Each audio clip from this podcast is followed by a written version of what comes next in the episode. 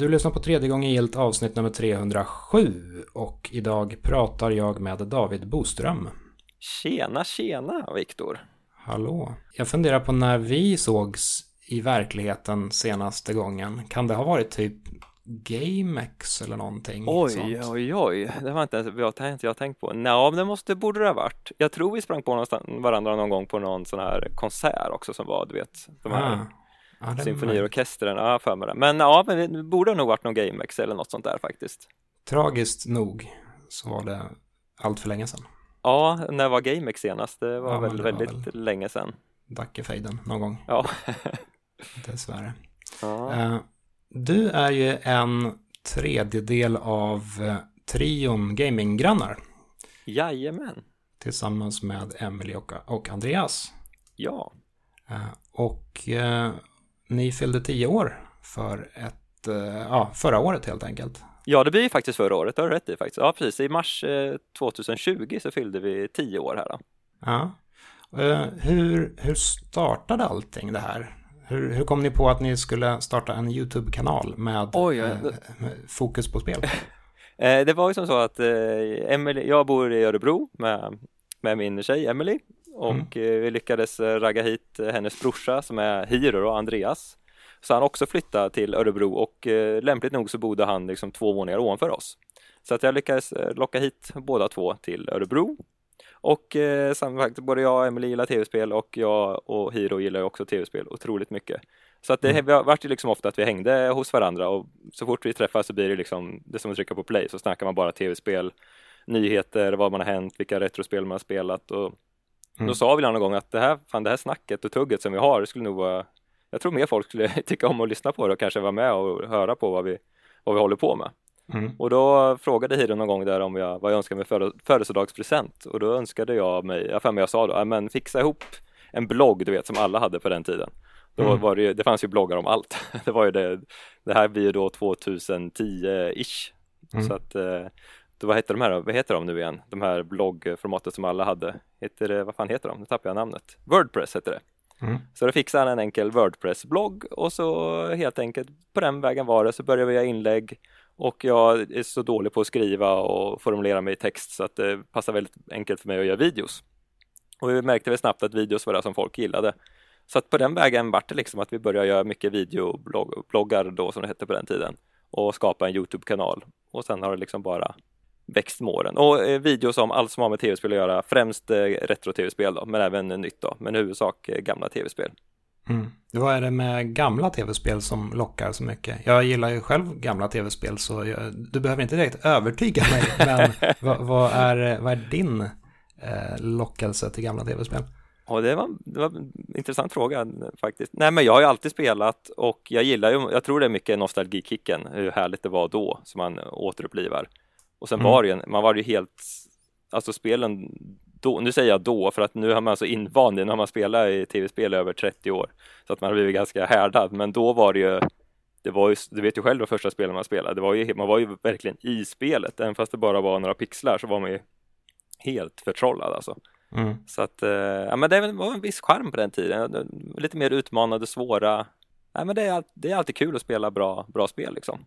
Mm. Gamla spel är bra helt enkelt. Mm. Och det blir någon slags eh, sökande efter en barndom som flytt också. Om man, om man ska vara riktigt deppig. Ja men precis, faktiskt, faktiskt. Sen tycker jag det är ganska skönt att var, jag spelar ju både retro och nytt om man säger så. Jag tycker det är, man är lite behov av båda två sådär liksom. Mm. Och nu för tiden finns det otroligt mycket nyretro om man säger så, alla de här indiespelen. Om du går in på switchen så blir det ju nästan dränkt av alla Metroidvanias och plattformsspel som finns. Så det finns ju gott om nya spel som är som våra gamla spel. Ja, visst. Det finns, eh, och det, det finns inte bara spel som ser ut att vara gamla spel, utan det finns ju väldigt många spel som, som tar gamla koncept och ändå gör någonting nytt och fräscht med det. Mm. Så det, det är ju ganska inspirerande på sätt och vis att se Ja, att man verkligen. fortfarande kan göra så otroligt mycket med spelmediet. Precis, precis. Eh, jag har, eh, har ett gäng frågor till dig som jag tänkte kunde ligga till grund för ett litet eh, spelsnack. Ja, men det ska bli trevligt. Det ska bli trevligt. Jag tycker det har varit jättekul att lyssna på alla de här frågorna. Alltså, det känns lite surrealistiskt att uh, själv få sitta nu och besvara dem. Och jag insåg att det var ju svårare än vad, man tänkte att det skulle vara. Men uh, jag får göra mitt bästa helt enkelt. Ja, du får, får, du får bullshitta helt enkelt om du inte ja, det, kommer på något. Jag kommer nog ducka på någon, på någon fråga här och där så att vi får se hur jag klarar mig. Det finns ingen som helst faktakoll i denna podcast. Det, Nej, precis. det och det finns väl inga rätt eller fel svar heller faktiskt. Så att, eh. Nej, det finns bara tv-spel. Ja. så, till att börja med, eh, vilket är ditt första minne av ett spel? Jag har ju några vaga minnen, jag kan nog inte säga vilka som är det absolut första. Men jag vet ju att jag spelade ju Game Watch när jag var riktigt liten. Det finns även kort när jag sitter och jag kanske är 6-7 år och sitter med mitt Game Watch. För det kan man väl, ja, tv-spel är det väl egentligen inte för det är ju ingen tv, men eh, det är i alla fall en form av spel. Så mm. det vet jag ju att vi, jag säger vi kommer nog säga ganska mycket för min pappa är ju, eller var ju en extrem tv-spelsnörd och är fortfarande. Mm. Så att jag är nog ett av de där mest bortskämda barnen som du någonsin har hört talas om. För min pappa köpte hem allt, mer eller mindre. Verkligen allt. Så att jag var ju, fi, jag var ju fidad och vi satt och spelade allting tillsammans. Så det var en otroligt härlig barndom jag hade så sett. Mm. Så jag vet att våra kusiner hade ju en åttabitare och då tror jag ganska snabbt pappa insåg hur magiskt det var så han köpte ju hem en. Och då har jag nog vagt minne av att han, nej, han hyrde en först, så var det. Och då har jag för mig att han hyrde Super Mario Bros 2. Och det är väl ett jätteminne jag har att vi satt i sovrummet och spelade det här och jag kommer ihåg att han Bana 1-1 var ju så nytt allting så att Bana 1-1 var ju ett spel i sig i Super Mario Bros 2. Så han klarade ju bana 1-1 och kom till den här rosa draken Birdo ja. sent på natten och då sprang han in till mig och väckte mig att han hade liksom Han trodde ju att han hade varvat spelet men det var ju liksom bara bana, bana 1-1 som var avklarad och sen ja. ja.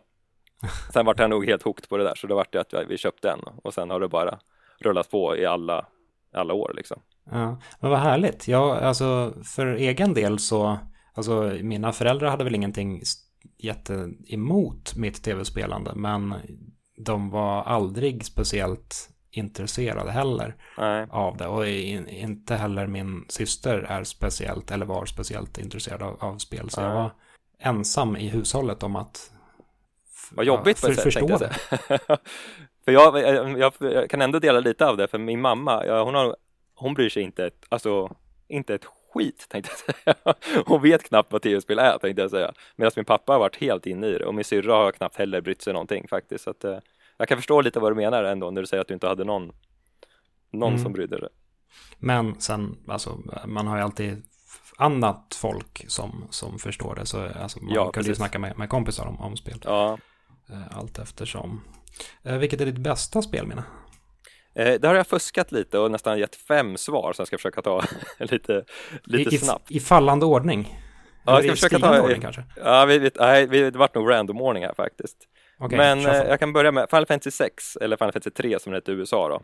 Mm. Jag läste ju, det var väl Bjarneby som gjorde någon eh, recension där i Superpower måste det ha varit va? Ja, precis. Han, Tobias Bjarneby recenserade det i, mm, Superpower. Och det var tillsammans med någon annan, kan det ha varit Martin kanske? Jag kommer inte ihåg vem som ja, recenserade den. Skitsamma, ja. men den, den recensionen läste jag ju säkert 20 gånger. Du vet mm. på den tiden, den enda info man hade var ju TSBs tidning. Mm. Så jag kommer ihåg jag läste den där recensionen, jag var, man började precis upp, upptäcka det här japanska rollspelen, det var helt magiskt. Mm. Så jag fick ju Final Fantasy 6, det borde ha varit sommar 94. Så tidigt ändå? Du ja, det, kan, eller det, 90, det, det, kom ju 94, jag importerade amerikanskt då. Frågan mm. om det var sommar 94 eller 95, men skitsamma. Och då fick jag det ganska tidigt in på sommarlovet. Mm. Och jag kommer verkligen ihåg när jag satt i bilen från Karlstad och satt och läste bruksanvisningen du vet och bara längtade hem och sen var jag helt förtrollad i det här äventyret hela den sommaren. Det var liksom helt, helt magiskt. För du mm. antar att du har spelat det så du vet hur pass, ja, bra, hur pass bra det är. Så det ja. var, ja det är en av de bästa somrarna jag har haft i hela, hela mitt liv liksom. Jag kommer ihåg eh, Tobias recension av det också. Han, han skrev mm. någonting om att eh, när eh, när karaktärerna börjar sjunga så kommer du liksom inte tro dina öron. Ja. och eh, i mitt fall så spelade jag Final Fantasy 6 lite senare, några, några år senare, när det, mm. när det gick att emulera på mm. eh, ZSNES. Eller SNES 9X var det på den tiden. Eh, mm. Och då var det kanske inte så imponerande. Eh, du, kommer du ihåg hur du, hur du reagerade när, i operascenen Ja, men den var, mäkt, den var mäktig kommer jag ihåg. Den var, man var så chockad att det verkligen lät som sång tyckte man då. då. Det gör man kanske inte nu idag. Då det här Sole, vad är de säger? Åh, Sole Mi och ja, det är väl bara tre toner som höjs egentligen. Men, mm. men den var mäktigt. Jag kommer ihåg den scenen var cool var den. Ja. Och riktigt snygg grafik också. Detta är alltså ett av fem bästa spelminnen. Ja, ska vi köra på här lite? Metroid 1 har jag skrivit här också. Eh, mm. Jag och pappa spelade mycket ihop och man var ju Metroid hade ju verkligen den här känslan som man hade när man såg Alien-filmerna, att man, ju, man var ju verkligen rädd. Det var ju en klaustrofobisk, olustig känsla. Även mm. fast det bara var en svart bakgrund så var det ju helt magiskt. Och då kommer jag ihåg när vi satt och var hos modehjärnan och skulle varva det och jag var helt, jag, var, jag kommer ihåg min, jag nästan gömde mig bakom en kudde i soffan. Jag var så him, himla nervös och vi spelade till och med in det här på videobandspelare för att liksom det var så mäktigt. Och då kommer jag ihåg när pappa, ja, vi klarade det och sen flydde han upp där, du vet man hoppar ut. Det var verkligen så här, mm det var precis som att man var med i, i spelet liksom. Mm. Så jag tror det var där den stora kärleken till Metroid föddes när jag satt där och liksom var helt livrädd i Metroid 1 där. Ja, Metroid 1 det är ju på många sätt och vis det, det, är ett väldigt oförlåtande spel och ett väldigt vagt spel, lite på gott och ont. Mm. Det, I och med att det inte har något inbyggt kartsystem så tvingas man ju förlita sig antingen på ett väldigt bra lokalsinne eller mm. att rita egna kartor. Att rita kartor skulle jag säga var nog ett måste på den tiden, gjorde vi. Jag har till och med kvar, de här kartorna faktiskt, så det är ganska kul. Men ja. hade, ritar man inte kartor var man ju körd känns det som. Ja, och sen samtidigt som grafiken är ju, den, den liknar ju inte riktigt andra spel. Alltså det, det, den är lite svårtolkad på ett, på ett bra sätt. Man, mm. Varelserna ser skumma ut och miljöerna, det, det, går inte riktigt att definiera exakt vad det är för någonting. Nej. Så det blir en... Och det var ju det enda, eller det finns ju några få, typ Euphoria de här, men det var ju verkligen ett av de få spelen det var här, varsågod, du har hela världen direkt från start. Mm. Och var, vi säger inte vart du ska gå, det ska du ta reda på själv. Mm. Det var ju väldigt unikt. Eh, det var inga banor som man säger så, som oftast är i 99% av alla andra plattformsspel. Mm. Så att, eh, nej, det är riktigt härligt. Vad har du för förhoppningar på Prime 4? Eh, ganska höga, men jag försöker att de ska vara låga. Men jag är, jätte, jag är så taggad på det. Men jag, därför, jag bryr mig inte hur lång tid det tar att göra, bara det blir bra. Mm. Och jag hoppas väl att vi ska få se en teaser här i 2021, att i alla fall få se lite vad de har i, i görningen. Vore mm. riktigt, riktigt spännande. Ja. Samma här, jag ser, jag ser fram emot det väldigt mycket. Jag bryr mig inte om när det kommer. Eh, mm. Jag, jag tror definitivt att det har potential att bli riktigt bra. Men samtidigt, ja. man får nog hålla nere förväntningarna lite grann. För mm. Prime, den nuvarande Prime-trilogin, den är ändå i en lätt fallande kvalitets... Inte det kvalitet, skulle jag men... säga faktiskt. Prime 1 var ju helt magiskt, det var ju helt otroligt. Eh, och Prime 2 var lite same same med lite twist. Trean har jag inte direkt någon, har inte satt så stora avtryck i, men jag kommer bara ihåg man spelade igenom det och tyckte det var lite jobbigt med den här Nunchak eh, och Wiimotes mosen liksom. Sen, mm. Alla tre, är, alla tre är bra spel, men mm. det går långsamt, ack så långsamt utför. Och ja. ska man följa den linjen så kommer Prime 4 att vara ytterligare ett litet snäpp ner. Men å andra sidan, det har gått så lång tid nu och det är en helt annan mm. hårdvara och sådär. Så.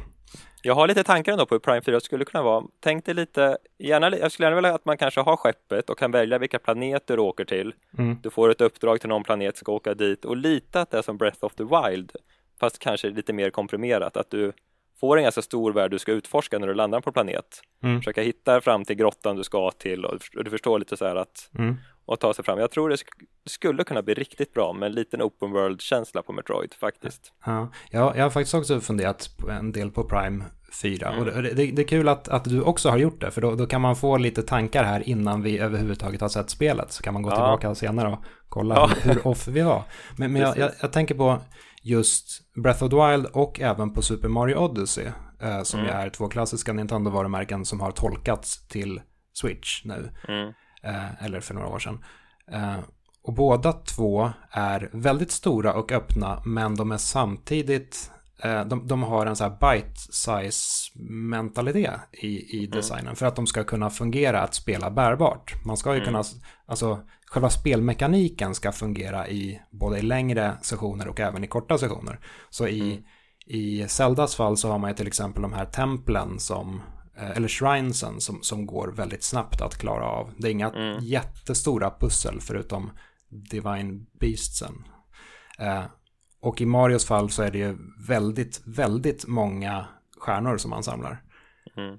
Eh, också så här munsbites-grej av det mm. hela. Och, och Metroid har i och för sig ganska mycket av det här inbyggt redan från början i och med att det finns massor med små power-ups. Mm. I alla tidigare Metroid så finns det energitankar och eh, missiltankar och sådär. Um, så det, det skulle ju gå ja, hand i hand. Halva nöjet med Metroid är att du har en yta och du, du, du kan gå tillbaks på den och leta lite efter, alltså du kan utforska lite på ett positivt eh, sätt. Mm. Det, det förstår vad du menar, det hade kunnat funka bra faktiskt. Det, som, det jag har lite svårt att visualisera själv just nu, det är du, du, du säger att du skulle vilja se ett öppet Prime mm. 4 och det, det, det tror jag är en bra grej. Men både Breath of the Wild och Mario Odyssey är ju, är ju öppna på så sätt att det, man, man, det finns områden där det inte finns några väggar. Det är liksom mm. ändlösa mm. vidder. Och det i sig har vi ju knappt sett i något Metroid-spel tidigare. Nej. Utan det är ju ganska mycket rumsindelat hela tiden. Precis. Mm. Så det... Sen kan man väl hopp, sen hoppas jag väl ändå, det ryktas ju om Nintendo Switch 2 om man så, ja men en uppdaterad Switch. Mm. Jag hoppas väl att om det nu ska komma något sånt i år så hoppas jag ju att det här skulle kunna vara ett spel till som kanske kommer i samband med det eller något, något åt det hållet. För det, jag vill nog gärna ha lite mer kräm i switchen nästa Metroid, för den börjar ändå ticka på med åren, switchen faktiskt. Mm. Jo, men absolut. Det har ju ryktats i, i flera månader om, om mm. en, åtminstone en Switch Pro, en, ja, en så här halv uppdatering. Eh, och ska man släppa en sån så vore det ju, det vore ju väldigt bra ifall antingen Prime 4 eller Breath of the Wild 2 släpptes ja, just samtidigt. Det. Ja, just det. Ja, just det. Breath of the Wild 2. Ja, men den känns nog mer given nästan faktiskt, Breath of the Wild 2, när du säger det. Uh, ja, i, vilket fall som helst, eh, det, det vore tack, tacksamt att släppa något av de här flaggskeppsspelen samtidigt i så fall. Mm, verkligen. Vi får hålla tummarna. Uh, Metroid alltså, det var ditt andra bästa spel menar Ja, vi, vi, spånar iväg lite där, men jag kan glida tillbaka på Prime 1 är faktiskt ett av de här minnena också som är bland de bästa jag har. Mm. För jag importerar ju, jag var ju väldigt het på den tiden när det, det när spelen kom så mycket tidigare i USA än vad de gjorde här. Ja.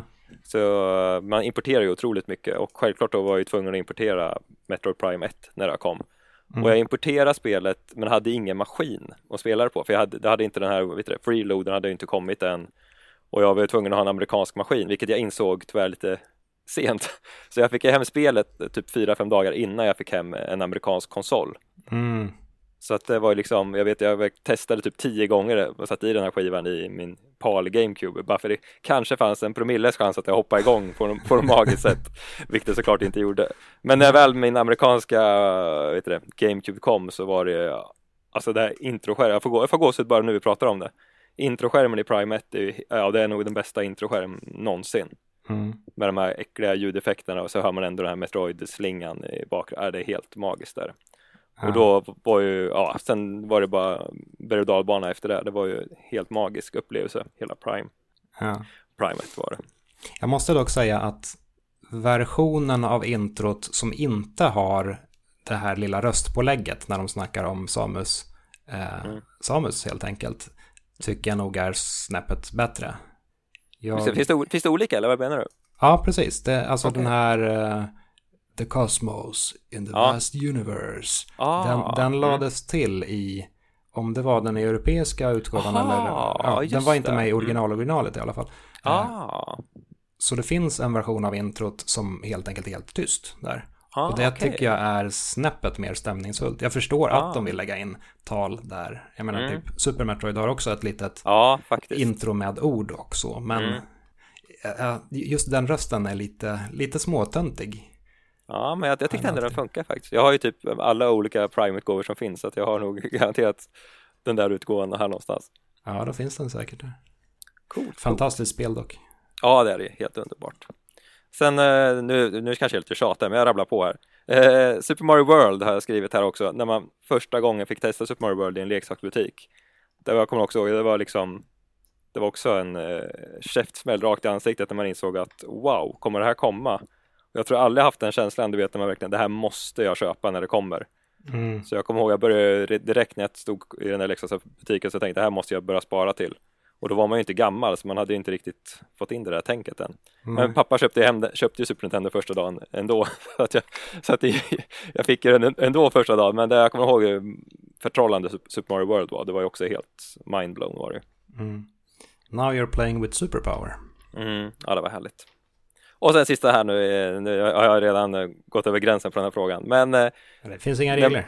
Nej, precis. Eh, men när Super Mario 64 kom, eh, eller när Nintendo 64 kom så importerade pappa den som vi gjorde med allt annat i stort sett.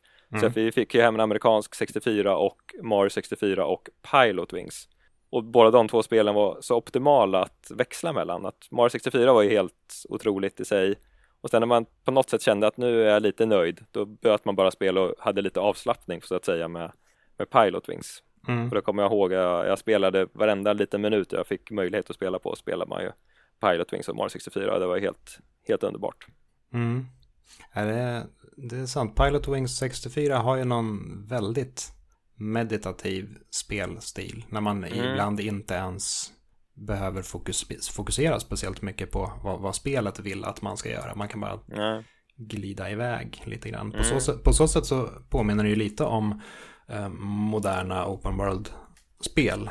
Ja. kanske inte, alltså inte riktigt om man jämför dem så här hårt spelmekaniskt, men bara lite rent känslomässigt.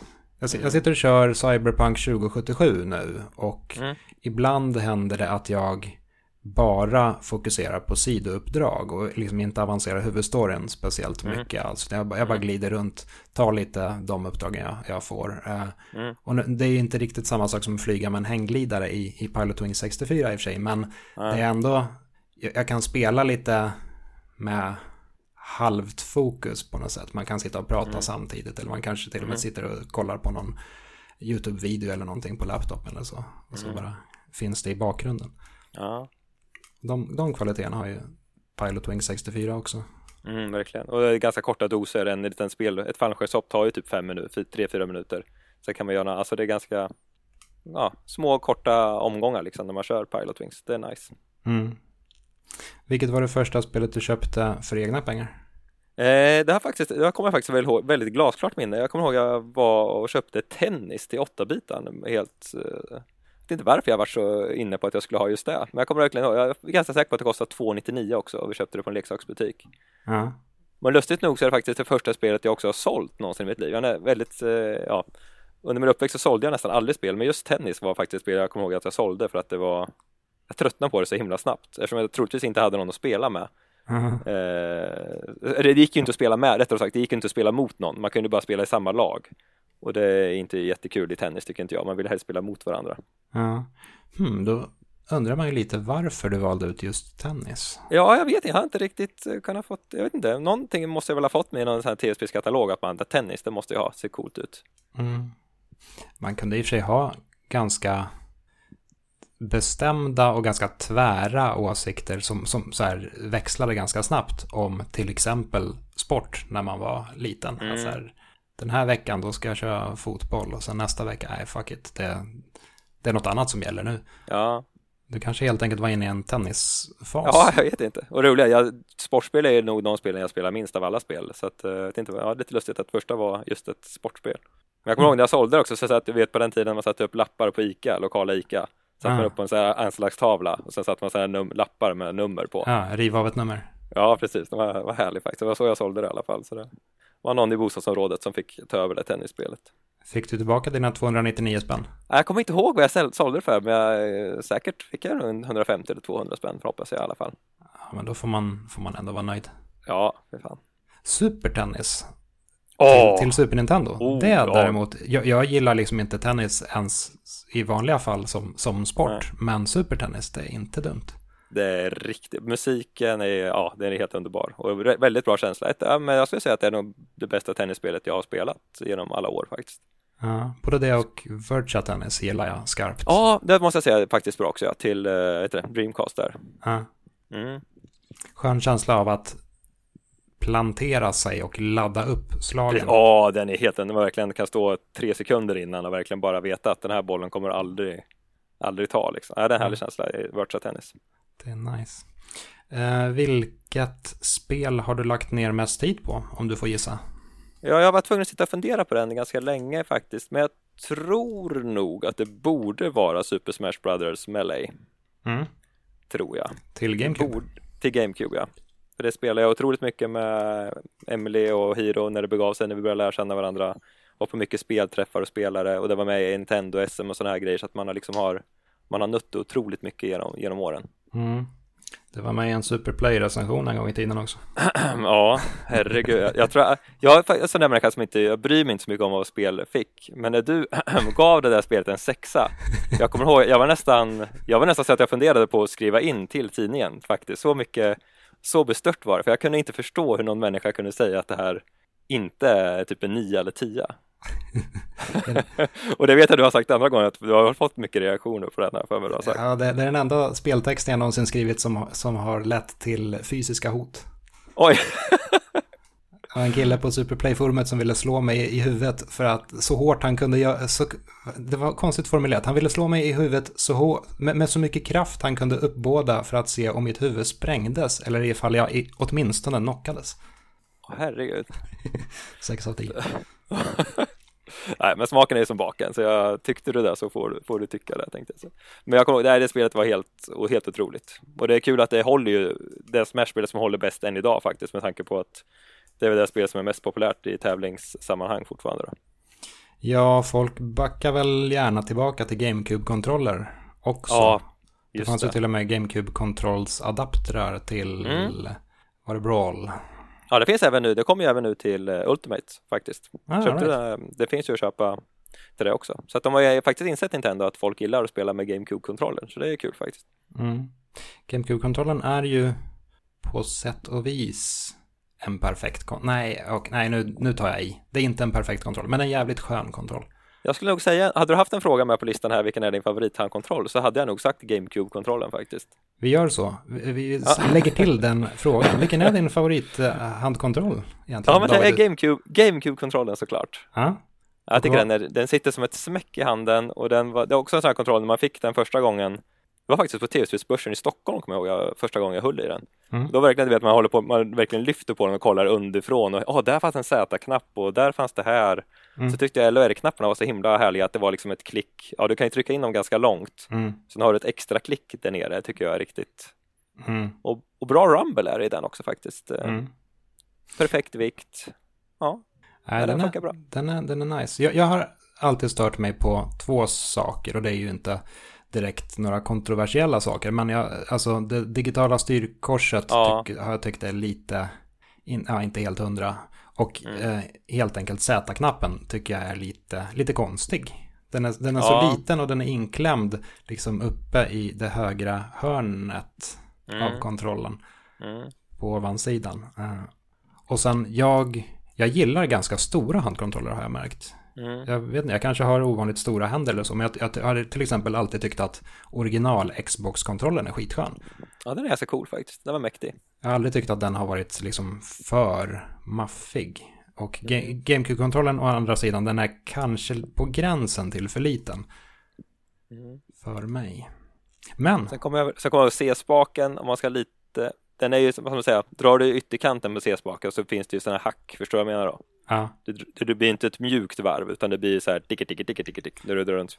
Precis. Och det är, väl kanske inte, det är kanske inte optimalt om du ska spela lite så här FPS-spel och sånt där, men det, ja. det funkar ändå. Det var ingenting jag störde mig på då i alla fall. Nej, jag tycker det är en ganska cool lösning ändå. Det är en analogspak, mm. men liksom det finns små fysiska hinder som, eller ja, fysiska vikar som gör att man kan liksom styra in det analoga i ett digitalt mm. eh, ja, mönster. Mm.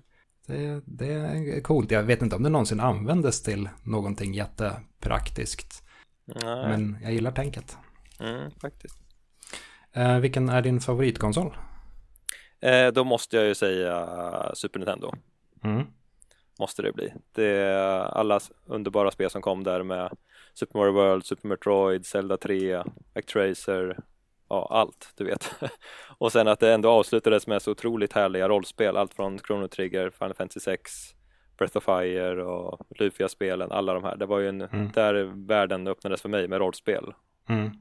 Så att, eh, och man var väl den perfekta åldern också för Ja, och du, då, då, då fick du alltså uppleva Super Nintendo från början till slut. Ja, ja. Så, så, att säga i realtid. I och med Precis. att du började från början redan när mm. den släpptes, 92 här. Ja.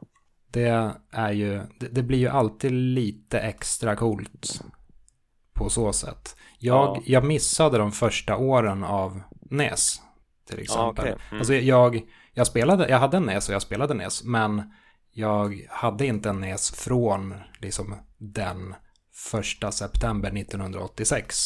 Nej. Utan det var först ett par år senare som, som jag köpte mm. på mig en sån. Mm. Eller fick den tror jag att jag fick. Mm. Uh, nej, jag håller med. Det, det, där kan vi snacka rätt svar. Super Nintendo är rätt svar ja. på den här frågan. Faktiskt. Och det är där man går, när jag ska få de här, du vet, när jag sitter på kvällen bara vill få en liten nostalgi-kick så är det ju Super Nintendo man drar igång helst i sådana fall. Ja.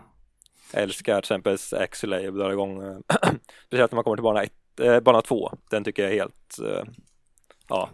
Space Colony. Ja, och det är bara musiken som byggs upp och själva att man åker in här, man ser att det har förstörts och det är så här, ja men det är så snyggt pixlad grafik. Ja, det är helt, ja den är, det är galet charmigt är det. Ja, just banan nummer två i Axely var vår absolut för, äh, främsta inspirationskälla när vi när vi gjorde vårt spel 1981. Ja, ah, men det, när du säger det förstår jag. Mm, jag förstår vad du menar. För att flyga, flyga in i en gammal trasig eh, rymdstation och sådär. Ja. Och väldigt, väldigt bra låt. Det är mm, korrekt. Mm, verkligen, verkligen. Har du klart det på hard? Actually? Ja. Oh, jag kommer inte ihåg faktiskt. Det är ganska men... kämpigt. Jag hade så lite, försökte för något år sedan att klara det på hard, men jag gav upp till slut. Men det... Är, får se nu, är det så att det är först då som man flyger efter rymdgrodan? Nej, det Eller gör, det faktiskt på alla svårighetsgrader har jag kommit på också. Ja, det gör man på alla svårighetsgrader. Nu vart jag osäker bara för det. Men jag är väldigt säker på att det gör det på alla svårighetsgrader. Right. Jag kommer faktiskt inte ihåg. Eh, Super Probotector har ju till exempel en, en extra fas av slutbossen som man bara mm. får på hard. När man slåss Precis. mot hjärnan Precis. i vanliga fall mm. så får hjärnan en taggig rustning och börjar klättra mm. i, mm. på, på hard. Det är coolt. Här. Ja, jävla bra spel i alla fall, Axel 2. Och det, det är så otroligt frustrerande och tragiskt att spelet slutar med eh, frasen See you at Axel 2. För att mm. man där och då trodde att man skulle göra ett, en uppföljare på det och så har vi aldrig någonsin fått ett Axel 2. Och nu finns väl knappt Konami kvar tänkte jag säga, så det lär ju inte, det lär vi inte ligga högst på deras lista än idag. Det hade ju varit kaxigt om de kom med ett XLA 2 nu, så här 30 år senare faktiskt. Ja. Det gamla Axel-teamet är nog spritt för vinden vid, det här laget. Ja, de är nog det. Men hade, äh. man får se, kanske någon gång. Ja. Vad spelar du just nu? Eh, just nu är det lite blandad kompott. Jag kör ju livestream här med gaminggrannar så att eh, mm. just nu kör vi Turtles 1, sådär revanschspel att man liksom, jag varvar aldrig som liten, jag kom till den sista banan men sen, nu, ska jag fast, nu ska jag ge mig fan på att klara det. Så mm. nu körde vi i måndags eh, två timmar och jag kom till sista banan i alla fall. Och den är ju, vet inte, har du Turtles färskt i minnet eller? Ja, första. visst. Eh, vi snackar alltså Turtles till NES. NES, precis, ja. första Turtles-spelet. Mm. Och det är, sista banan är ju inte snäll alltså, det är fiender till höger och vänster. Mm. Så att, eh, men jag känner mig jätterevanschsugen att eh, nu har jag lärt mig ganska mycket senaste omgången här så ska jag försöka sakta men säkert ge man så att jag ska kunna klara det. det. Turtles 1 är ju ett spel som ofta får skit för sin vattenbana. Ja, men ja, jag tycker den är en av de bästa faktiskt. Ja, jag, jag tänkte säga det att vi, alltså, jag, jag vet inte, jag får kanske inte ut så jättemycket njutning av att spela vattenbanan i Turtles 1, men eh, man, ska, man ska nog inte glömma bort alla andra delar av Turtles 1 som också är svåra och liksom frustrerande jobbiga. Det finns ju ja. jättemånga hopp och ja, men, mm. fiender och sådär som, som också är jävliga. Det är inte bara vattenbanan i ett övrigt perfekt spel. Nej, jag tycker det är coolt i vattenbanan för Turtlegubben är ju något mindre pixlad där än vad den är och det blir ganska cool effekt tycker jag, när man är lite mindre Turtles, tänkte jag på nu när jag spelade. Mm. Jag tycker ändå att man lyckas, det är snygg animation när man simmar, jag tycker det är ändå bra, lite spännande med strömmar och sådär liksom. Så att, mm. Eh, det är väl den här inbyggda eh, tidsbegränsningen som Precis. gör det så otroligt stressigt och oskönt. För du måste, ja vet du inte exakt ordningen så åker du fel någon gång på de här lilla, vad är det, två minuter man har i den här spelklockan. Mm. Åker du fel någon gång då blir det ju, då tror jag nog knappt man hinner faktiskt. Då blir det väldigt tajt i alla fall. Mm. Så att det var verkligen ett stress, stressmoment på redan en stressig bana. Mm. Lycka till med eh, sluttampen. Ja, men jag har, jag har svurit att jag ska varva det så att eh, får vi se hur många försök det tar. Men det ska nog gå i alla fall. Förr eller senare. Ja. Vilken spelmelodi nynnade du på senast? Det kanske var Turtles? Det, det blir såklart Turtles, absolut. Det är ju jättebra musik i det här spelet. Så det har gått och nannat på en hel del faktiskt senaste veckan här. Ja, just det. När man åker runt med partywagonen. Ja, det, ja alla låtar i det här spelet. Ja. ja, det är riktigt bra. De lyckades bra med det här spelet alltså. Det, ja, och det, det känns det, nästan... Det, alltså, säger du. Ah, sorry, kör du. Nej, säg du. ja, jag tänkte att det är ju ett, eh, det är ett ganska konstigt spel på sätt och vis. Eh, för det, det skapades ju typ i skarven mellan eh, eller det skapades av ett mischmasch av olika visioner för vad Turtles var egentligen. Vissa mm. delar är plockade ur Turtles-serien, andra delar är plockade ur Turtles-filmen. Och så liksom har de mosat ihop det till någon form av mm. tolkning av Turtles som inte riktigt stämmer överens med någon annan tolkning, men som ändå liksom har gemensamt med alla mm. tolkningar av mm. Turtles. Men det är coola filmsekvenser de har lagt in också mellan banorna. Sådär så att. Uh... Ja visst. Ja, jag, har, jag har varma minnen av Turtles. Mm. Jag tror aldrig jag har klarat det dock. Nej. Och sen är det är väl, är det Bebop eller Rocksteady som man kan klara med Donatello genom att sätta sig längst upp och bara peta, ja, peta neråt med bokstaven. Klassiker. precis, precis. Bra grejer. Ja. Uh, vilken spelutvecklare, och det kan vara både en människa eller ett företag, ser du upp till? Ja, människa tänkte jag nog inte på, men eh, jag skulle nog ta det tråkiga svaret eh, Nintendo där faktiskt. Det är väl det som har berört den mest eh, back in the days liksom. Mm. Så är... spelar man ju inte så jättemycket nya spel sådär. Jag gör inte det. Jag, jag har två små barn så man hinner ju inte jättemycket spela de nya grejerna. Så att, eh, mm. nej, jag får säga Nintendo för jag. Är du, är du en sån, sån som um, fortfarande liksom försöker spela allt nytt som Nintendo släpps? Nej, nej, nej. Långt, nej. Väldigt, jag spelar väldigt få spel faktiskt. Det är bara det jag känner att det här måste jag verkligen. Jag till och med, till och med tröttna på Mario-spelen tänkte jag säga faktiskt. De, de, de nya? Ja, det var nog, Sunshine tyckte jag var okej, okay, inte så mycket mer. Sen jag, och Galaxy orkade jag inte ens spela ut, varken ettan eller tvåan. Mm. Och, alla, och alla New Super Mario Bros har jag tyckt var ganska tråkiga, om ska vara ärlig. Oj, vad, vad negativ jag låter nu. Men jag, jag har liksom nästan slutat brytt mig om Mario, tyvärr. Ja, ja men alltså eh. det, det handlar ju bara om preferenser. Spelar man, ja. alltså fokuserar man på gamla spel så, så gör man det. Däremot, jag kan inte säga att det är, jättebra spel måste jag säga, men det har inte tilltalat mig så mycket. Nu har jag spelat Odyssey lite här med grabben och det är faktiskt, då får jag en lite annan syn på spelet, hur väldigt magiskt och underbart det faktiskt är. Mm. Odyssey. Mm.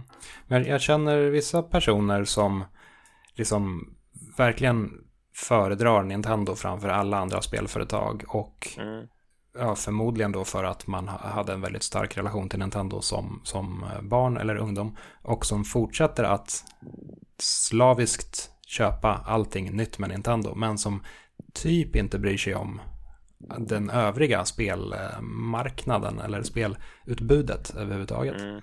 Mm. Men i ditt fall så är det retro som gäller. Ja, och eh, Switch är väl den konsolen man bryr sig mest om av de nya ändå. Men eh, då ska det vara något speciellt som kommer som man verkligen känner att det här måste jag, mm. måste jag hoppa på liksom. Vilket, vilket spel önskar du att du hade gjort själv?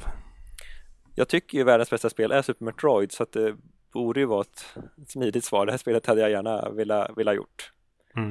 Eh, men annars spel som man ändå är lite imponerad av. Jag gillar ju, senare år har jag gillat mycket att spela sådana här roguelikes. Ja. Som, eh, vad heter de? Binding of Isaac och eh, Rogue Legacy vad heter de mer? Nu tappar jag bort mig lite. Eh, Spelunky. Ja. Och, och Hades, absolut. Hades. Hades har mm, jag spelat en hel del. Mm. Så att, eh, men just eh, Spelunky tycker jag är mäktigt. Det tycker jag att det ändå är så pass tight spel med bra utmaning och att det random genereras varje gång. Och det är verkligen dö och börja om från början och väldigt, ja men det är bra. Mm. De ser förrädiskt enkla ut.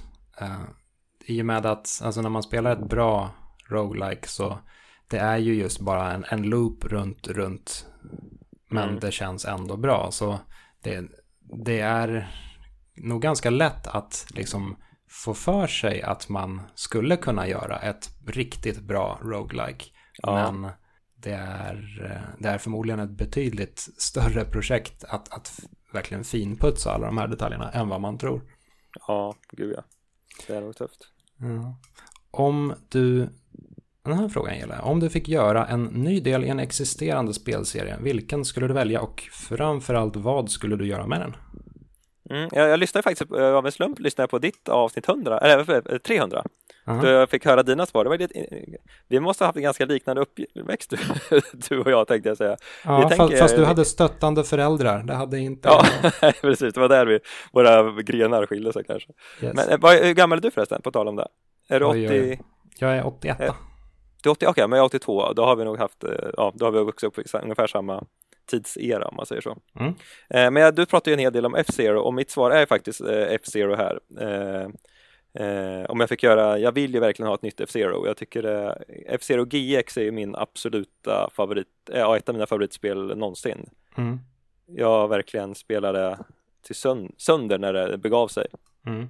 Och verkligen ett spel jag kan då och då verkligen sätta på och få en ver- verkligen härligt rus i kroppen. Jag tycker det grafiskt håller det väldigt bra än idag faktiskt. Ja, visst. Men jag Alltså, skulle verkligen... eh, ja, F-Zero, eh, sorry. F-Zero GX skulle man bara, det skulle man kunna sl- släppa här och nu och pumpa upp upplösningen till HD Ja. och det skulle se ut som ett hyfsat modernt spel. Absolut, och sen eh, 60 FPS, det flyter ju som ett rinnande vatten. Det är ju det är en önskedröm i år att Nintendo, det har ju ryktats om GameCube Virtual Console om man säger så, till Mm. Switch. Det hade ju varit en magisk dröm om de skulle släppa F-Zero GX till Switchen. Det hade ju varit helt, helt otroligt. Mm. Och de behöver inte göra så mycket med det egentligen. Alltså, det är nästan, bara gör det snyggare, gör det eh, vad mer, ja, gör GX fast lite till så är det liksom, är man hemma nästan. Ja. Nu har ju för, ja, vad blir det, några veckor sedan så gick Ja. Se- Segas Toshiro Nogoshi ut och Mm. eh, sa att han, han skulle vara öppen för att göra ett nytt F-Zero. Det var ju alltså han som, Väldigt- som gjorde GX och sen Precis. har han gjort massa Yakuza-spel. Mm. Väldigt rolig nyhet. Det var sådär jag verkligen klickade in direkt på när jag såg. Eller så fort man ser någonting om F-Zero så klickar man in på det. Mm. Men där får vi verkligen hoppas på alltså att han... Men det ja, man vet ju inte hur Nintendos tankar går där. Nej, och egentligen så man får väl ta ett sånt uttalande från honom med, ja man får ta det för vad det är. Alltså, Ja, det, han, har, han har fått frågan och så här, ja visst, han skulle tycka att det var kul, men det behöver ju inte Mm. betyda någonting, Nej. dessvärre. men det är synd att inte Nintendo verkar, ja, det vi vet är ju att de inte bryr sig alls verkar det som. Så att, eh, Mm. Eh, Senaste F-Zero vi fick, det var väl Climax från 2004, mm, vilket alltså är 17 år sedan nu. ja, Det är vansinnigt. ja. Nej, men man får hålla öppet upp. Men där tror jag Ja, men jag kan, nu spelar jag ju Mario Kart här hos grannen faktiskt nyligen. Mario Kart 8 är väl det nyaste va? Mm. Då finns det ju en eh, Mute City F-Zero-bana, jag vet inte om du har kört den? Jo då. Och den fick jag ändå så här, fan, det behöver inte vara mycket mer än det. Det var ändå snygg grafik och härlig musik och mm, det fick man ändå en liten tease på hur härligt det skulle kunna vara faktiskt då. Ja, lägg på lite så här quality of life-grejer och ett par Mm. moderna spelinslag. Mm. Men det vet jag att du gillar ju F-Zero X och jag gillade också det mycket, men jag, liksom, jag fastnade aldrig för det, så som jag gjorde för GX. Hmm. Jag tycker alltid det är så svårt att svänga det här spelet. Jag vet inte om det är någon mekanik jag missar, men jag tycker det blir så himla svårt att ta, ta kurvorna i det liksom. Ja, det är ju lite annan svängkänsla i dem. Ja. Jag, eh, jag vet inte, vilket körde du först? Eh, jag har spelat alla i den ordningen de kom. All right. Ja, Och just, det, är- och det är ändå samma sak här då. Ja, men jag vet inte. Det vart aldrig... Jag jag, är ändå klar, jag har ju klarat allting i GX på alla svårighetsgrader, så jag har ändå liksom verkligen nött det. Ja. Så jag, jag, är ingen dålig F-Zero-spelare men just X tycker jag är svårt att få in svungen på liksom. Vilken svävare kör du? Nästan oftast med, vad heter det, eh, Blue, vad heter det, Captain Falcon. Ja. Jag, jag kör med Fire Stingray, allt, alltid mm. gjort. Jag mm. vet inte om det påverkar någonting, det borde väl inte göra. Ja men det är han röda, eller hur? Ja, Nej, det är Samurai Goro. Nej, rosa, Samurai... rosa Ja, precis. Samurai Goro, precis. Jag heter ju Fire Stinger, precis. Ja. ja. men den kör jag också ofta med faktiskt. Det är den eller Captain Falcon jag kör. Ja. Ja, det kanske helt enkelt bara är, är preferenser där också. Men jag, jag, mm. jag, har, jag gillar F-Zero X mer än GX. Dels för att jag gillar känslan lite bättre, men mm. Kanske framförallt för eh, jag tycker att soundtracket är mer passande. Jag älskar verkligen om man ska detaljpilla, jag älskar den här eh, slottmaskinen som finns i mm, multiplayern. Den, tycker mm. jag, den saknar jag verkligen i GX. Mm. Och så tycker jag mm. att det är lite coolt att man har en slumpkupp också. Ja, just det. Ja, man kan åka rakt ut för ett stup och dö när som helst liksom. Ja. Mm. Men, äh, ja, vilket som helst av F-Zero spelen är ju, alltså, även det sämsta F-Zero-spelet är ett äh, bra spel. Ja, precis. Vilket spel är ditt guilty pleasure? Det måste jag säga, det där kan jag försökte jag verkligen komma på det, men jag kunde inte komma på något där, där, faktiskt, tyvärr alltså. För det kan man säga, det är väl spel som jag gillar men som typ ingen annan gillar, är det så man kan? Ja, eller spel där man känner att man slösar bort sin tid eller känner att man skämmer ut sig eller jag vet inte. Jag, jag kanske borde stryka den här frågan ur, ur podcasten mm. egentligen. Den här frågan insinuerar på något sätt att man ska skämmas för spel och det ska man fan inte ja. göra. precis, för jag skäms inte för något så då är det svårt att svara på den tänkte jag säga.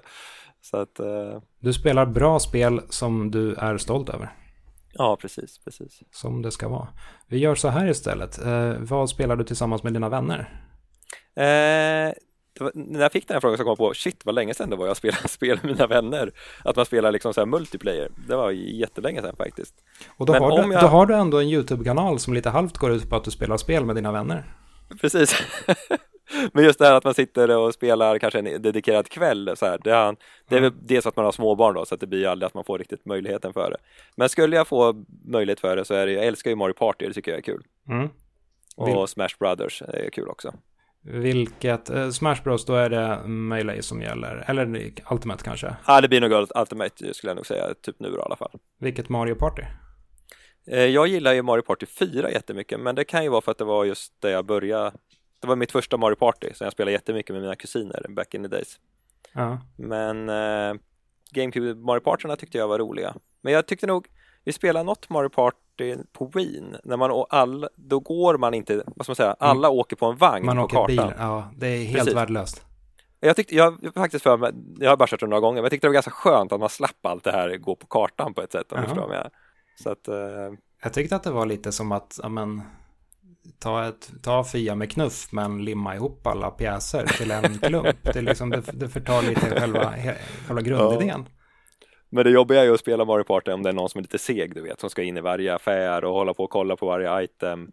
Fast nu insåg jag att jag, jag kan nog vara den människan själv ibland, men det kan, vara lite, det kan ju bli en viss seghet i det ibland. Ja. Hmm, kanske finns pla plats för förändring och förbättring i ett kommande Mario Party då, om man på något sätt kunde göra sitt, alla, alla gör sina drag samtidigt. Mm. Det split, split upp kartan i fyra, ja, i fyra ja. rutor och sen under kartfasen så får alla eh, ja, göra sina drag. Förutsatt att de liksom inte krockar med varandra då, då får man väl lösa det på något annat sätt. Finns det Mario Party till Switch? Nu vart jag jätteosäker. Det finns ju, jag är ingen Mario Party-spelare direkt själv, men det finns ju åtminstone någon form av samling. Vad är det det heter? Mario Party uh, The Best 100 tjofräs. Som är Aha. någon form av samling av okay. Switch, tror jag. Det måste jag nog googla upp efter vi är klara sen faktiskt. Ja. För det känns som det skulle göra sig bra till Switch, om man kan spela bärbart och lite sådär. Så att, uh... ja. Mm. Ta med till beachen. Ja, precis. Vilket spel har fått dig att slänga handkontrollen i väggen? Eh, men det var lustigt när jag lyssnade på din, för du sa väl Soul, Soulblade här för mig du sa va? Ja. Och det är lustigt för mitt svar var faktiskt Soul Calibur. Eh, för att eh, jag spelade jättemycket med min bästa kompis eh, Magnus då. Eh, och då spelade vi jättemycket team battle. Det var faktiskt väldigt kul. Man, man väljer åtta karaktärer var. Mm. Och då, ja, så fort du spöar någon så byts den ut och kommer nästa in. Mm. Där spelade vi skitmycket och jag kommer ihåg att vi vart det var så härligt för det var verkligen känslor inblandade när man liksom om du, om du och jag spelade och du förlorade då släppte du bara kontrollen så slog du med allt du hade på armen för att man var så irriterad på varandra. Det var verkligen på, på den nivån du vet, man verkligen nästan slogs efter fighterna. Ja. Men då spelade vi hemma hos mig en så här fredagkväll och då, det kunde verkligen göra, det få spel har gjort mig så irriterad, jag håller, håller mig nästan alltid lugn. Men där vart det verkligen, det verkligen, han, vi satt ju och hetsade varandra också du vet. Ja. Om det går dåligt så börjar man ju häckla varandra och säga och vet, då blir man på ännu sämre humör. Så då spöade han mig i en match där och då då fick jag bara, jag ställde mig upp och sparka på min stol som stod i mitt rum. Tyvärr stod den stolen ganska nära väggen så den åkte in i väggen vilket var en ganska tunn vägg i vår lägenhet. Så att på andra sidan väggen var mammas sovrum och hon låg i sängen och där hängde det ju tavlor och grejer du vet i porslin på väggen. Ja. Och min lilla spark i stolen då fick, gav ju såklart vibrationer på den här väggen så det ramlade ner tavlor och grejer i sovrummet. Och hon vart så, åh gud, hon vart enda gång, hon vart nog argare än vad jag var arg på att jag, att jag hade förlorat i Caliber precis där. Så det var ju inget bra. Det är en av de få gånger jag har tappat det liksom faktiskt. Tv-spelsförbud. Ja, då var hon, då var hon inte glad alltså. Men det är lite ironiskt att eh, både du och jag har alltså retat upp oss så pass mycket på Soul-serien att Ja. vi har tagit ut vår vrede på en vägg. I mitt Ja, fall så faktiskt. spelar jag Soul Edge Ja, just det, och var armbågade upp ett hål i min vägg. Ja faktiskt, det är lite lustigt, när du säger det, lustigt att båda har, innehåller en vägg och samma spelserie faktiskt. Ja, akta er eh, Ja. för Så kommer jag ihåg, ko- denna serie. kompisen eh, tog Dreamcast-kontrollen en gång när jag spöade han vet jag och slängde den i marken så att det här VMU, det VMU heter det va? Ja. Virtual Memory Unit. Ja. Det flög ju ut när han slängde, så det, så det stack ju bara iväg in i rummet och studsade höger och vänster, det jävla minnet kommer jag ihåg. Nej. Ja, det är härligt. Det var, för tal om det här, Soul Calibur, riktigt bra spel alltså. Jag har Mm. knappt, tvåan spelar jag jättemycket, sen har jag inte rört serien efter det faktiskt. Ja, Men det var ju coolt där tvåan när det var Spawn och det var Link och det var Heihachi. Heihachi var det precis ja. Ja. Riktigt bra, bra spel. Ja, visst. Eh, Jag, eh, jag gillade trean också. Jag har väl förstått att eh, communityt inte tycker att trean är det bästa spelet. Men jag och en kompis hade väldigt roligt i så här karaktärseditorn där. Så vi skapade egna, egna Ah. figurer och körde, eh, ja, vad hette det nu då? Karriärsläget i alla fall när man går runt. Mm, mm. Med typ Hulken och Zorro och vad vi nu byggde ihop. Ja, för det var så roligt i Soulblade och även Soul Calibur det här att det ändå fanns ett ens, det fanns ju ett single player äventyrsläge om man Mm. säger så. Mm. Och det som ändå var väldigt bra tyckte jag då. Och Ja, att man kunde samla vapen och det här, det var liksom, gav ett mycket mer djup till ett fightingspel.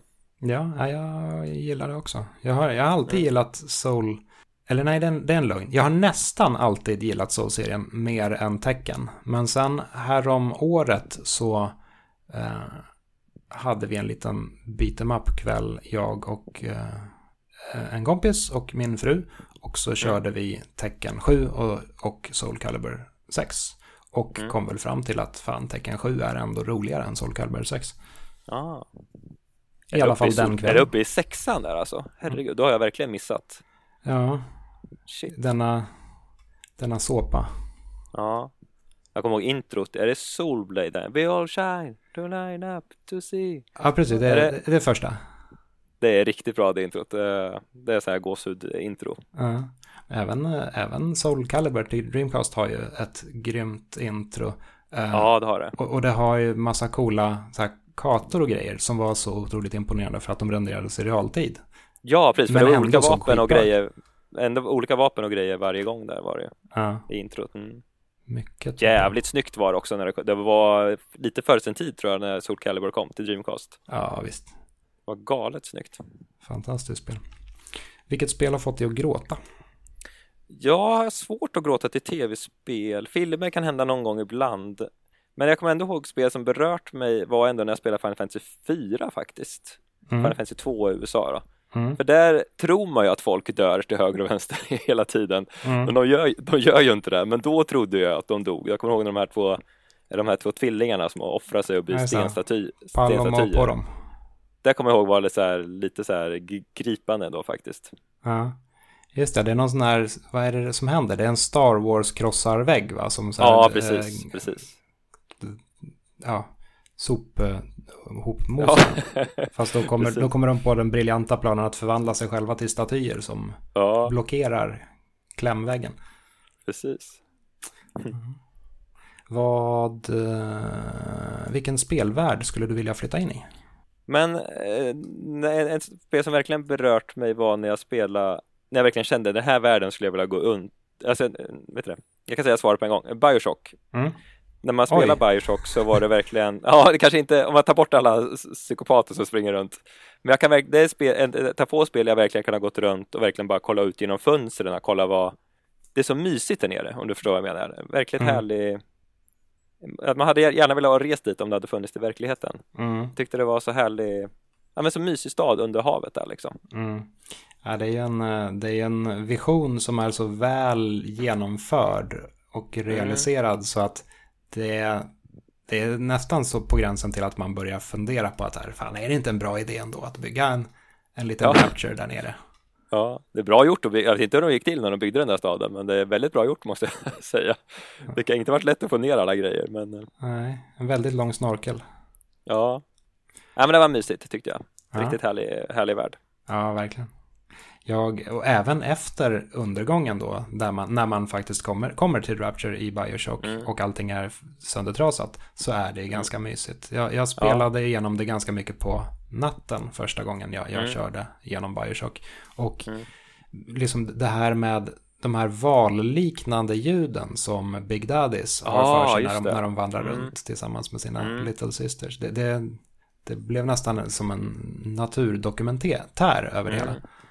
Kombinerat med ljudeffekterna i menyerna och så, ja, så här, jag kan, inte, jag kan inte härma ljuden men du, när man ska hacka och sådana här grejer, det är vissa ljudeffekter när man går in i olika lägen. Det, mm skapar en bra och så den här gamla klassiska musiken som, äh, och spraket i de här ljudbandböckerna och det här. Äh, men det... Ja. det är ett ganska kul spel att gå tillbaka till nu också. För det, det finns ju en Bioshock The Collection. Ja, just det. Äh, samlingsutgåva. Och mm. man tänker ju gärna på Bioshock som ett hyfsat modernt spel. Men det har mm. ändå gått snart 14 år sen det släpptes, eller det har väl gått 14 år sen det släpptes. Ja, det måste vara ett av de tidigare 360-spelen. Ja, det kom ut 2007, men jag kommer inte ihåg vilk, när under 2007. Jag skulle tippa på mitten, ish. Uh, men i alla fall, när jag, jag, spelade lite av den här samlingen uh, för, ja, när den kom ut, vilket var kanske ett år sedan, två år sedan. Och man märker att de här spelen har ändå åldrats en del. Inte, inte så mycket jag tänker inte så mycket grafiskt nu utan bara så här hur man tänker på själva miljödesignen, speldesignen. Det, det, är inte den här stora öppna världen som många spel nu för tiden är utan det är en betydligt tajtare korridorsupplevelse. Mm. Eller nästan lite Metroid-aktig upplevelse för den delen. Ja, men det är lite, ja det är lite, det är ju ett Metroidvania kan man ju faktiskt säga faktiskt på ett sätt. Så det, det, det är ett kul spel att gå tillbaka nu till nu när man när man har glömt bort att de här spelen en gång existerade. Mm. Uh, vilken spelserie skulle du vilja återuppliva? Det sa jag ju egentligen. Det sa du ju med F-Zero ja. F-Zero där, men jag skulle ändå vilja ge ett slag lite för, jag skulle vilja ett bra Metroid, 2, ett 2D Metroid hade jag velat haft igen såklart. Mm. I, I pixelgrafik då tycker jag är viktigt. Spelade du uh, remaken av uh, Metroid 2? Ja, båda två tänkte jag säga. Dels den här Another Metroid 2 Remake som komst. Den tvådimensionella icke-officiella. Precis, och den tyckte jag var riktigt, den var riktigt bra. Mm. Och sen kom och sen, den officiella tredimensionella. Ja, och den kändes väl inte riktigt tight. Jag tyckte, tyckte spelet lagga lite ibland och sådär liksom. Men det var ändå en mysig, det var en bra spelupplevelse tyckte jag. Mm. Men jag hade nog hellre velat sätta det i två, i pixlad grafik, hade jag hellre. Ja överlag så det vore väldigt coolt om Nintendo rent allmänt gjorde lite fler 2D-spel. För nu för tiden så, de, de, gör ju, de gör ju nästan bara 3D-spel. Mm. Eh, och visst, de gör 3D jättebra, men hur coolt vore det inte om de faktiskt gjorde så här renodlade pixlar igen? Mm. Och det är också en grej du berörde i ditt avsnitt 300 jag, sak jag också har gått och tänkt på. Det är faktiskt Zelda 2. Mm. De skulle kunna göra ett Zelda 2 med typ samma upplägg fast med snyggare grafik idag då. Mm. Alltså, det hade varit Tänk om Nintendo hade gjort ett 2D Zelda igen. Jag tror det hade funkat riktigt bra. Ja, jag tror, det- jag, jag tror att ett Zelda 2 med bortfilade skavanker och så här korrekt balanserat skulle, Mm. skulle kunna vara jättefint. Mm, verkligen. För att eh, också där i Zelda 2 egentligen, varje palats du kommer till är ju en liten Metroidvania eh, karta om du förstår vad jag menar. Mm. Det är, det är både lite, det är lite Metroidvania och Zelda och 2D-plattform i ett där. De har en härlig Mm. Zelda 2 har fått oförtjänt, oförtjänt mycket skit tycker jag genom tiden. Jag tycker det är ett av de absolut bästa spelen till NES. Ja, jag har alltid föredragit Zelda 2 framför Zelda 1. Mm. Eh, Det, det kanske är en extrem åsikt från min sida, men nej, jag, jag, jag gillar det. Det är mycket, mycket coola funktioner. Neråtstöten, uppåtstöten, hoppa högt och. Och det är, det är många bra idéer där liksom. De verkligen har, Mm. har fått till. Ja. Men när var senaste gången Nintendo gjorde ett liksom ordentligt påkostat Pixel 2D-spel? Kan det ha varit typ GameCube Four Swords? Också Zelda. Ja, just det, det gjorde de ju. Ja, fast det var ju, ja. För det var ju, det var ju 2D. Byggde ganska mycket i och för sig på Zelda 3-estetiken och saker de återanvänder direkt från det. Men även med vissa 2D Wind Waker-aktiga grejer ovanpå det. Mm. Men på rak arm kommer jag nog inte på speciellt många 2D Nintendo-spel liksom Nej, alls på senare år. faktiskt. Nej, men skulle de göra ett nytt Zelda-spel i samma upplägg som Zelda 2 så hade det kunnat, kunnat bli något riktigt bra tror jag. Mm. Sign me up. Mm.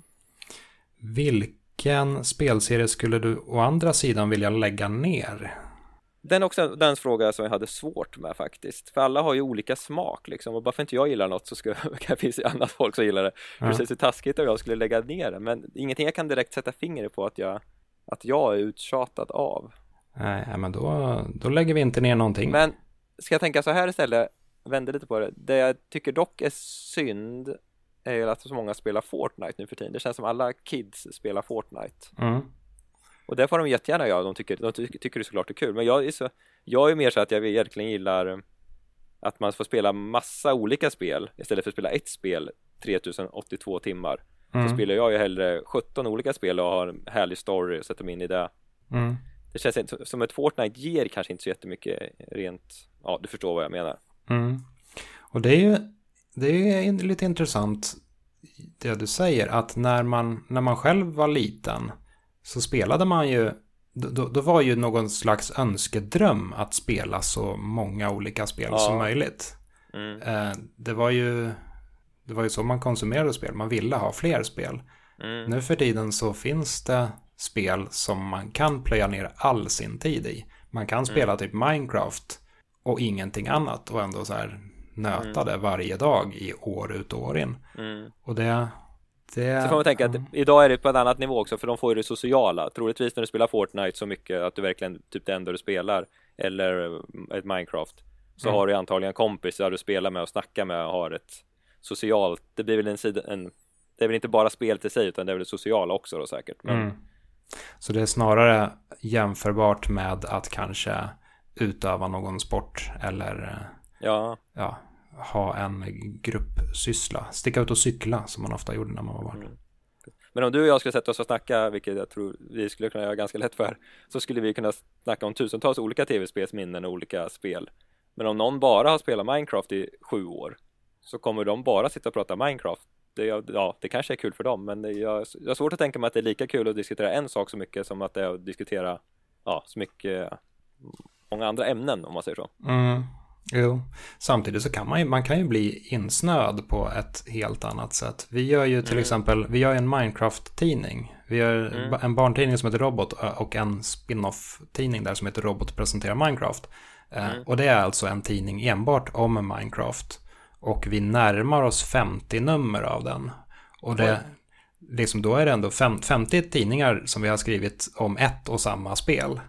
Och Mm. det, det kanske hade blivit lite knepigare att göra om, säg, Axely.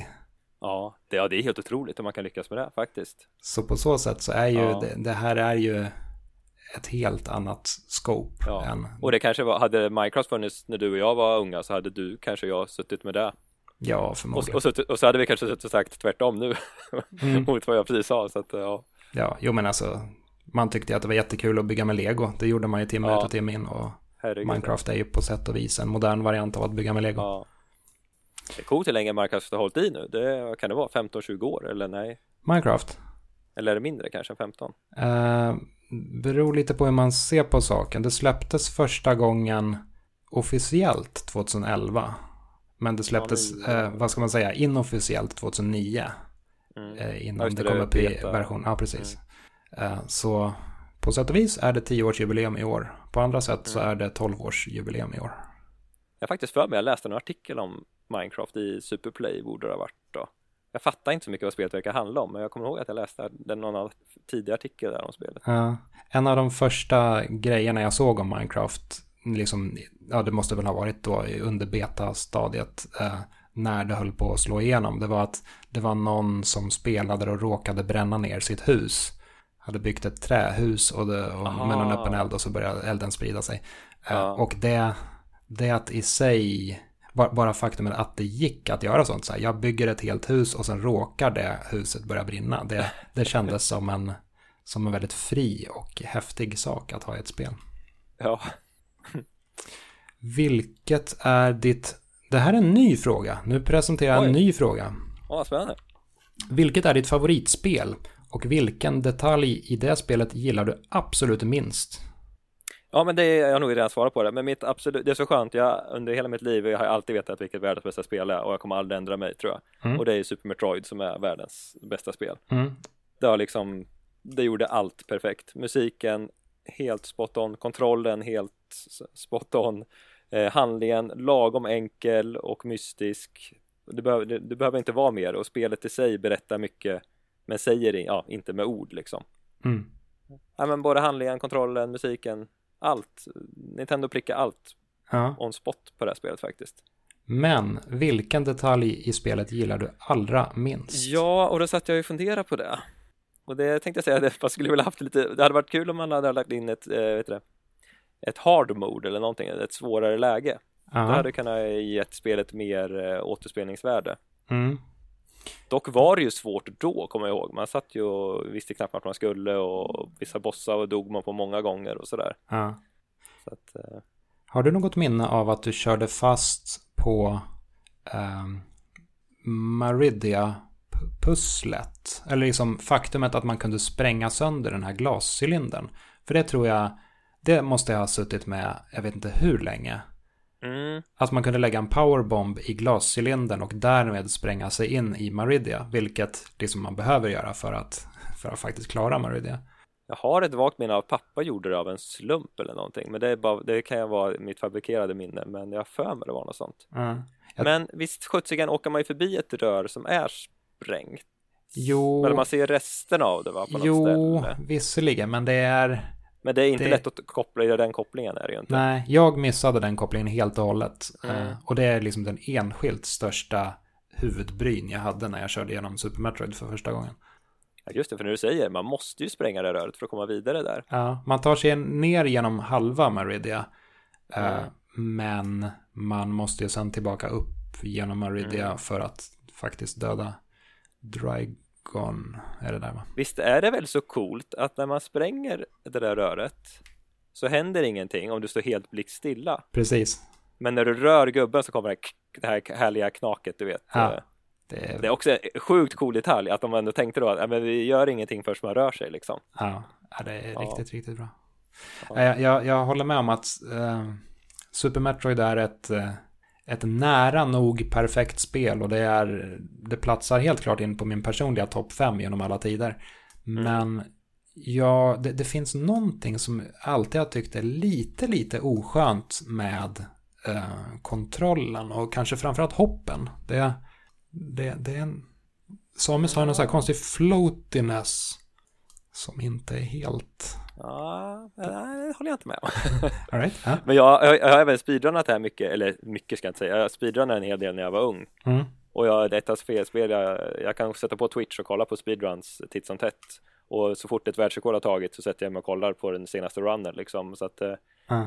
det är ett otroligt djup. De, jag vet inte om du har sett någon speedrun på det på sistone? Nej, det måste ha varit flera år sedan jag kollade på något sånt. Men de är ju, de är ju så duktiga, de världseliten, så att det är helt sjukt vad de kan göra grejer alltså. Ja. Vad... Vet, varje gång du tar skada så kan, om du trycker, du har ju några frames på det varje gång du tar skada, trycka på hoppknappen. Mm. Så Samus åker väldigt snabbt bakåt. Right. Det måste, så där måste du och då måste du även, det här använder de ju jättemycket då, att den liksom vänder Samus, tar skada med flit. Så du kan göra det här bakåthoppet när du tar skada. Så mm. du tjänar den här halvsekunden titt som tätt. Mm. Och så finns det någonting som heter arm pumping där du när du springer så ska du hela tiden växla. Du ska rikta armen upp och ner, upp och ner, upp och ner. Och då känner du in på en raksträcka så känner du in några pixlar. Du kom, varje gång du gör det så kommer en tusendels pixel framåt. Right. Så, så om du armpumpar genom hela spelet för varje sektion du springer så har du typ tjänat sju sekunder på en run. Så det, de håller på med massa, här, det är ett otroligt djup i själva hela speedrun-grejen. Ja. Speedrun-kulturen är så fascinerande för det, det uppstår ju sådana här tekniker och strategier runt saker som spelutvecklarna själva med största sannolikhet inte alls har tänkt på. Eller åtminstone mm. inte har tänkt ska utnyttjas på det här sättet. Så ja. det, är ju, det blir ju verkligen att spela spelet på ett, eh, ett sätt som inte som det inte är designat ut ja. efter. Eh, och sen lite så här halvt så är det slumpen som avgör vad det är som ja. så här, vad, vad, vad det ultimata sättet att spela spelet blir. Mm. Det, det, är en fascinerande subscen av, av spelvärlden. Verkligen. Så kom de väl på, var inte det förra året de kom på, eller för två år sedan när de kom på det här, den här, vad heter bossen nu igen, i Maridia? Den här, Drygon. Heter den Drygon, heter den va, precis. När, jag vet inte om du hörde den nyheten, när den kommer in, när, när barnen kommer in, när bebisar åker in först, mm. De åker i lite random ordning. Mm. Tydligen så, om man följer den sträckan hur de åker så är det, det var ju en text, de skriver ju ett ord när de kommer in. Right. Eh, som, som programmerarna har, och det, jag kommer inte ihåg vad det ordet var, men till min älskade dotter eller något sånt där är det. Så han använder det som liksom programmerings, ja, googla upp det sen så kan du det finns en dokumentär om det på Youtube. Det, kommer ju på för några år sedan. Det var ganska coolt faktiskt. Det det är en liten hem, hemlighet som har legat i alla, alla år liksom. Ja, kul. Vilket spel skulle du ta med dig till en öde ö? Hur många gånger har jag svarat Super Metroid nu? Jag vet inte, jag tappar räkningen. men då skulle jag faktiskt ta med, det är där fråga jag tänker på titt som tätt, men då skulle jag nog faktiskt ta med Super Metroid. Mm. Det är ett spel jag verkligen vill bli duktig på att speedrunna och då skulle jag ha en perfekt möjlighet att bara sitta och nöta det här i sådana fall. Det är sant. Så att, eh, skulle, då skulle jag se till att bli världsmästare på Super Metroid i sådana fall. Jag tror att du är den första gästen i den här podcasten som har svarat, super, både som har svarat Super Metroid och som har svarat att du ska nöta speedruns under ja. din tid på den öde Det blir man ju aldrig färdig med. Så att, eh. Nej. Slutligen dock, vad ser du fram emot under eh, spelåret 2021? Oj, nu ska vi se. Eller året, ja, året, året 2021 i allmänhet. Vi kan ja, vidga vyerna. Eh, får jag bara säga en teaser på sju sekunder av Prime 4 så kommer jag leva på det här ganska länge. Uh Och eh, en ny Switch, varför vet jag inte riktigt, men det skulle, det skulle också vara kul faktiskt. Det är ju sen bara är det väl en... bandla ihop dem.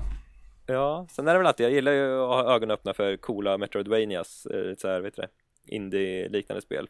Mm. Och nu kan jag inte namnet på något riktigt, men jag vet att det kommer en hel del grymma sådana på ingång i år, så jag hoppas väl att något sånt kommer. Och Rogue Legacy 2 skulle jag säga, det, ja, men det ser jag jättemycket fram emot, det hoppas jag kommer i år. Mm. Riktigt uh, så här rogue, roguelike, eh, jättesvår, så jag verkligen, jag gillar ettan jättemycket. Uh. Hollow Knight Silksong kommer väl förmodligen i år. Mm. Eh, jag spelade faktiskt eh, Hollow Knight i somras faktiskt på semestern. Ja, på tal om Metroid. Ja. Metroid mm, mm. Det var mysigt. Ja. Och mysigt var väl även eh, att snacka lite tv-spel med dig. Tack för att ja. du, du vill snacka tv-spel. Tack så mycket Viktor, det var jättekul faktiskt. Och bra jobbat måste jag säga här med podden och fortsätt kämpa på. Det är riktigt kul att lyssna. Ja, men tackar, tackar. Jag får väl, eh, jag får väl eh, locka in dina två medkumpaner i podden. Ja, näst. det tycker jag du ska göra. Absolut, det ska jag hinta till om direkt här. Ja. Um, den här podcasten finns på Instagram som tredje gången podd och jag finns på Twitter som Viktor Andersgårds Joström. Uh, var hittar man dig och gaminggrannar? Ja, men då får jag väl säga, skriv bara gaminggrannar på, på Youtube så hittar ni till oss. Det är nog det enklaste. Och vi finns ju på Instagram och Facebook och allting också. Men börja kika in oss på Youtube och gillar ni det vi gör så får ni såklart gärna promenera och allt det där du vet. Väldigt mycket retrospelmys. Ja, precis. Och vi livestreamar varje måndag 19.30. Det brukar vara bra drag och kul, kul häng. Ja, kolla in detta. Mm. All right. tack så mycket. Tack så mycket Viktor, tack så mycket.